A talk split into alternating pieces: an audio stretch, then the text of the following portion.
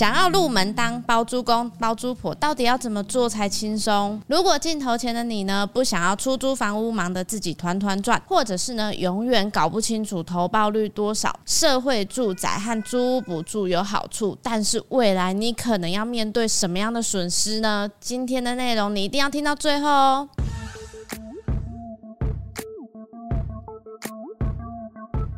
欢迎来到房仲小五的频道，大家好，我是小曼。许多朋友呢选择出租房屋，可是呢到后面才发现，其实里面呢大有学问。今天就直接进入主题，聊出租房屋的大小事。第一点呢，你已经准备好房屋要出租了，这个分成两个情形：买物件出租跟原有的房屋出租。有些朋友呢是因为原本的自住房屋，而且呢有足够的资金，所以就留下来出租了。那另一些朋友呢是有资金的，也有自住的房屋，再买物件出租，两者呢有什么影响？就是呢投报率。其实投报率的计算呢也是因人而异，主要看待成本这个部分有所不同。现在入手呢，跟你以前入手房价呢是有一定差异的，当然呢就会影响到投报率的高低哦。一般买房的多数人呢都会贷款，那有些朋友呢是以实际投入的资金，有些朋友呢则是以房屋的总价计算，年租金除以你实际投入的资金，或者是房屋的总价乘以一百趴，那就是投报率。这个公式呢，当然呢可以依照你的需求下去做计算。因为有些朋友呢，他可能会模拟空窗期啊，或是整理的费用，那房贷的利息等等的。第二个出租管道有房仲啊，还有包租代管业之类的方式。那早期呢，其实出租呢都是墙壁上贴着红纸条，是有兴趣你就撕下来。开始有网络之后呢，许多多朋友呢可以在脸书啊、房仲网站等等的都可以看到出租的资讯。现在多了包租代管这个选项，那透过这些房仲甚至是包租代管的行业，就可以有人帮忙带看屋，过程之中也有第三方做协助，可以省下一些时间还有繁琐。第三点，如何挑选租客？一般来说呢，都会先了解呢承租方的工作啊、居住成员等等的，或者是说呢，有些会设立条件来挑选房客。大部分房东呢，可能会因为房屋比较新，或者是有装潢，就会限制宠物啊，或者是拜拜，来避免装潢上面的损坏。第四点，合约该怎么签？在书店都会看到那种租赁契约书，像是这种书局贩售的契约书呢，其实呢就是一般最常见的签约方式。不过呢，随着现在每个朋友呢，对于呢自己的保护意识越来越强，尤其是现在的出租争议呢是时常看到的，就会选择公证的方式。那租约公证到底有什么好处呢？其实呢，承租方跟房东双方都有一定的保障。如果有违约的情况发生啊，你不需要再经过漫长的法律程序，直接出示证据，你就可以执行。至于公证的费用，当然就是双方自行去协议喽。第五点就是出租过程中的注意事项，物品的损坏和漏水，我到底该怎么处理呢？其实出租过程中呢，难免会遇到租客反映说东西坏掉之类事情。一般来说，损耗品都是房客自行处理。但是呢，如果是主结构的问题，比如说房屋漏水，就是屋主来处理。这当中呢，其实呢有许多的沟通细节，都要因为当下的情况做决定哦。租客呢总是不按时交租，我该怎么办？房客如果迟交房租，房东呢是可以定期催缴的。以法律来说，如果租客欠租超过两个月，那房东这边就可以终止契约。遇到邻居的抱怨，一般呢出租前呢很难完整的了解说这个租客的性质。出租了，邻居常常在投诉房屋非常的嘈杂，可是房东通常只能对房客做一个提醒，很难再去采取其他的途径。第六点，房客退租点交时呢，你应该要注意房客呢是否交还所有的钥匙。再来呢就是检查设备有没有正常，尤其是装潢的部分。假设在房客入住的时候你有拍照呢，那就更好了，彼此呢就比较不会有争议。最好呢是退租点交时呢要签名确认。假设呢遇到呢房客不来点交的情形，千万不要自己进去点交哦，一定要协同当地的公证人士，比如里长、民代，请他们拍照啊签名，证明整个过程是合理合法的。第七点，租屋补助和社会住宅哦，很多朋友之所以不希望房客申请租屋补助，主要还是担心税金的部分，就是呢房屋税、地价价税，还有所得税。很多朋友呢可能会听到说，房客呢如果申请租屋补助呢，自己呢就可以成为公益出租人。其实公益出租人出租房屋，房屋税跟地价税是用的是自用税率，那所得税则是每个月每个房屋都有最高一万五的免税优惠，超过一万五的部分还是要课税的哦。这样子听起来是不是真的超级优惠？可是呢，那这个优惠呢是要看行政院公布的时间哦。当然，如果日后呢你有买卖需求啊，这一点呢也是要特别注意哦。我们都知道呢，买卖呢是有土地增值税和房地合一税的。如果呢你要适用一生一次、一生一屋这样子的优惠税率啊，你就必须呢要在出售的前一年啊或五年内呢都是没有出租行为的，这样子呢你才能够享有呢自用住宅十趴的税率。如果你的住宅呢是出租给弱弱势族群，像是现在的公益出租人，仍然算是出租行为，那你就没办法依照自用的税率。另外呢，房地合一税呢，它非自住就没办法使用呢十趴的税率。如果呢你现在是公益出租人，未来租客呢不再申请，或者是说之后换人承租了，那房屋税呢就适用一点五到三点六趴，跟你呢现在看到的优惠税率其实差距是非常大的。另外要补充，租金补助呢必须要符合三大资格：名下的存款、动产、月平均收入的标准，这些都可以参考各个县市政府的标准。第八点，包租代管的社会住宅，我们要先聊聊包租和代管这两件事情。包租呢是指业者呢会直接跟房东呢签订一个比较长时间的合约，比如说三年至五年等等，由业者呢做二房东。好处，房东呢你不需要担心出租过程呢有空窗期。代管行业就是业者做媒合，房屋的大小事情，例如水电呢有问题，或者是租客反映房屋的情况呢，都是由业者代劳处理。两者相同的就是业者都是代劳管理，那其中呢延伸出来的费用呢由房东负责。另外每个月就一定的趴数呢是作为服务费。那至于服务费的趴数呢，它会依照呢你的房屋地点啊、房屋条件有所不同，并非是固定的哦。其实呢，房屋呢是人生中的一个很大的买卖，准备出租的时候，大部分都会不知所措，或者是说呢遇到房客反应呢不晓得该怎么处理。许多朋友为了省下一些麻烦呐、他就会交给专业的人员来处理。当然呢，选择房仲或者是代管行业呢，都是因人而异。小波，我问你哦，比如说我之前买进来的房屋，到我现在可能要入手买一个出租的房屋，你觉得那个投报率实际上大概会差到多少？三到五成应该有哦。因为以前的房子比较便宜啊，现在啊，如果差不多条件的七楼透天啊，大概多少？如果说我们是以店面式的来讲，现在大概都在两千万甚至更高，会依房子的大小或者是屋龄的新旧会有所差别。如果呢放到现在就是这个时间点出租，现在租金大概都两万五上下嘛，两万五一年大概要租多少？大概在三十万左右。在我刚进来的时候，其实那时候的透天租金不像现在这么的高。以前呢，房东出租应该大部分自己看广告或者找我们嘛。刚进来的时候，应该还没有。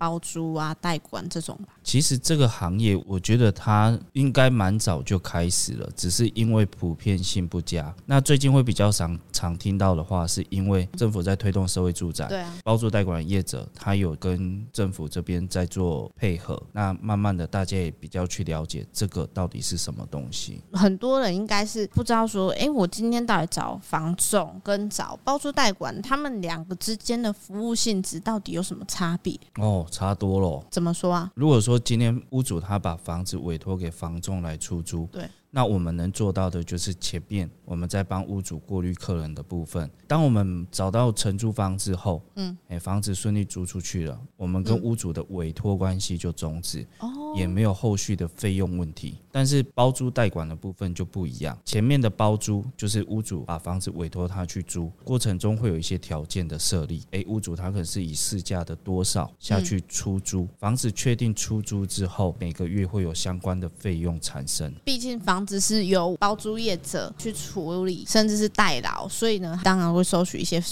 所谓的服务费啊？会变成说，今天房东他把房子交代给包租代管业者去处理，可能水管坏掉、电灯需要更换，这些租客都直接找他们就可以了，不需要再经过房东这一边收钱呢？收钱部分还是房东啊，毕竟他才是房屋的所有权人嘛。哦，所以就等于说，房东只负责收钱就好了。对，但是我觉得这个可能会偏比较偏向屋主，他可能不是住在附近，或者是他本身还是有工作在上班，嗯，他没有时间去管理他的房子。像我们遇到的有一些屋主，他其实已经退休了，刚好有闲置的房子，然后再出租。那如果说租客有任何问题的话，他其实都能去帮忙处理。那在这样的情形下，其实就不需要到包租代管，嗯，除了机动性比较好之外，另外也可以省下这些费用。嗯，不过我听到这个啊，我第一个反应是，除非你今天真的很多房子，比如说我今天可能四五间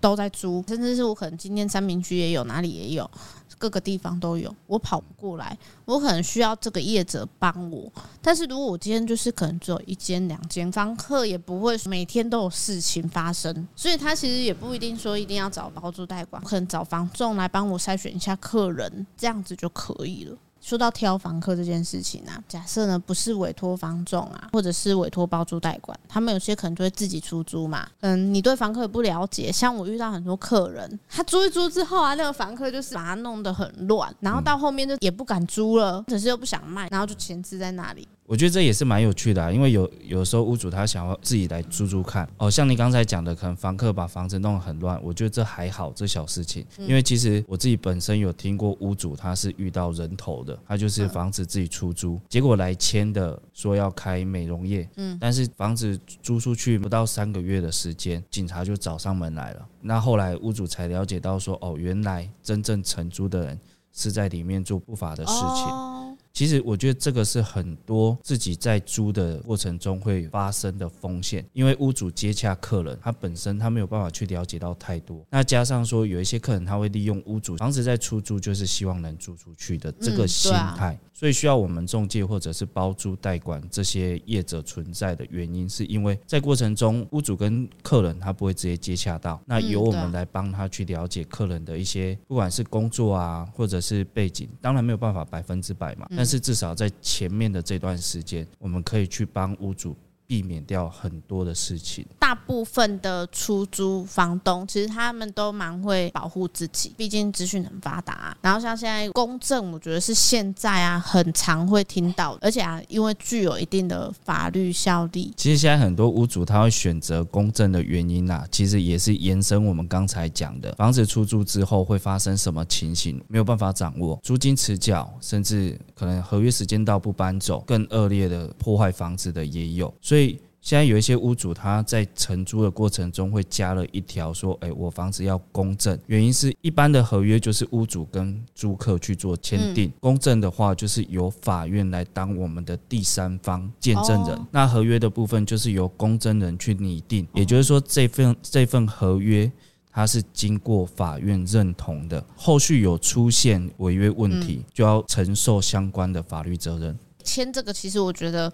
好像对双方都有好处啊，因为你假设换成是房东违约，当然你有公证，你有这样子的一法律效益，然后可以去保障你自己。那可是如果今天你是没有公证的，我到底该怎么办呢？相较于有公证的合约书啦，嗯，如果说今天是在屋主跟承租方自己签订的合约。甚至没有透过中介，可能要自己跑法院等等之类的。有的时候退租双方讲的不好，包含说租客可能会因为临时有事要提早退租，这些都有可能会发生争议。可是因为我们一退租就是要恢复原样嘛，有时候房客如果哪一个部分可能没有恢复到一个点，双方面可能在协调的时候就会不那么开心。其实我觉得恢复原状这种东西是一个比较模糊的概念。房子出租以后，使用上一定会有耗损，加上如果说家里有小朋友啊，可能当初屋主他租出去的时候，他是整栋油漆过，包含说家电是全新的，但是今天房子做一年两年，屋况上要求跟原本的一模一样，是有一定难度在的。所以如果说屋主他今天对于恢复原状，他有比较深入的想法，其实合约他都会有一个空白栏位，我们可以在特特别约定事项上去注明清楚。我们聊了这么多之后啊，我觉得啊，还是要回到我们的重点，就是那个租屋补助跟社会住宅。我目前呢、啊，遇到很多阿姨叔叔啊。其实他们都有听过这个，人家就是一直在聊这个公益出租人，还可以有一个免税额，等于说如果租人家，我不用担心说我的所所得税要多缴啊等等的。当然还有有还有一部分是说，我不希望租客去申请租屋补助，我怕我被追税。其实社会补助这个，我觉得因人而异。如果像名下有很多的资产，五栋甚至更多，其实我相信这位房东他应该会有专业的管理人，他会去帮他评估，哎，房子适不适合让租客去申请。租屋补助。那另外的话，其实我觉得房子要出租前，还要先了解一点，这间房子我是打算留下来，还是我可能过一阵子有考虑要卖，这就会有差别了。嗯，因为其实现在政府提出的就是房屋税、地价税，包含中所税的减免，但是在房屋移转的时候，它会有土地增值税。甚至房地合一税，有买卖过房子的客人都知道，土地增值税跟房地合一税的金额其实都不小。如果说我们今天有获利的情形下，现在两年内四十五趴，五年以上是二十 percent，包含如果后续我们房子卖掉还有要再买的话，另外还有重购退税的部分。哎呀，这些其实都是一些比较细节的部分。那相对的，重构退税，它就必须要符合自用的标准。了解，等于说我出租我就不符合自用啦。对，那时候我就当然就不能申请重构退税啦。对。其实呢，有一部分的房东他 care 的可能不是税金，而是想说，我今天租屋补助啊，我今天如果让人家申请房屋上面啊被破坏等等的，我觉得那个都是他们的考量因素之一。尤其是我觉得现在的租屋补助啊，就是你可以不用诶、欸、经过房东的同意，这样子可能会延伸出多问题啊。以现行的法规，屋主是不能拒绝房客去做这个申请的。其实不管说合约。上载明，或者说口头上约定，在现行的法规下都是行不通的。那我觉得政府提供的这个社会补助，除了是对于租客以外，对屋主来讲，本身也算是提供了一个相对节税的方式啦。像近几年才出现的所谓的居住正义，很多的租客原本没有这些权益或者这些福利，那随着政府的推出，他们能减免，一定会尽量去争取。屋主这边当然要相了解相关的法规，才不会说。真的租出去之后有任何的纠纷呀？我觉得这个是现在的屋主他必须先做好的一个心理准备。除了说税金啊这些等等的问题之外，还有要注意的就是说，诶，在这些政策下面啊，房东呢是不是会遇到一些二房客等等这个延伸出来的一些问题啊？我觉得也是说出租房屋过程中需要去注意的。也就是说，现在现行的这些补助啦，对屋主带来什么影响？因为这个对承租方是最直接的受惠者。他们一定会去了解。那我觉得屋主本身也要去了解相关的法条，要有最基本的认识。那我们今天的分享呢，就到这边。如果呢，你对于呢这些出租的细节啊，有任何的疑问啊，或者是说呢有想要分享呢，你都可以直接在下方留言。如果呢你今天呢在高雄有任何的不动产、房地产、厂房或土地想要托租托售，尤其是人物，请拨打零七三七三五五五五。小五团队将有专人为您服务哦。喜欢影音版的朋友，请记得到 YouTube 搜寻小五线上赏屋，并且帮我们按赞、分享、加订阅，并开启小铃铛，您将收到我们第一手的房屋资讯。今天的影片就到这边了，我是小五团队的小曼，我是小博，我们下次见，拜拜，拜拜。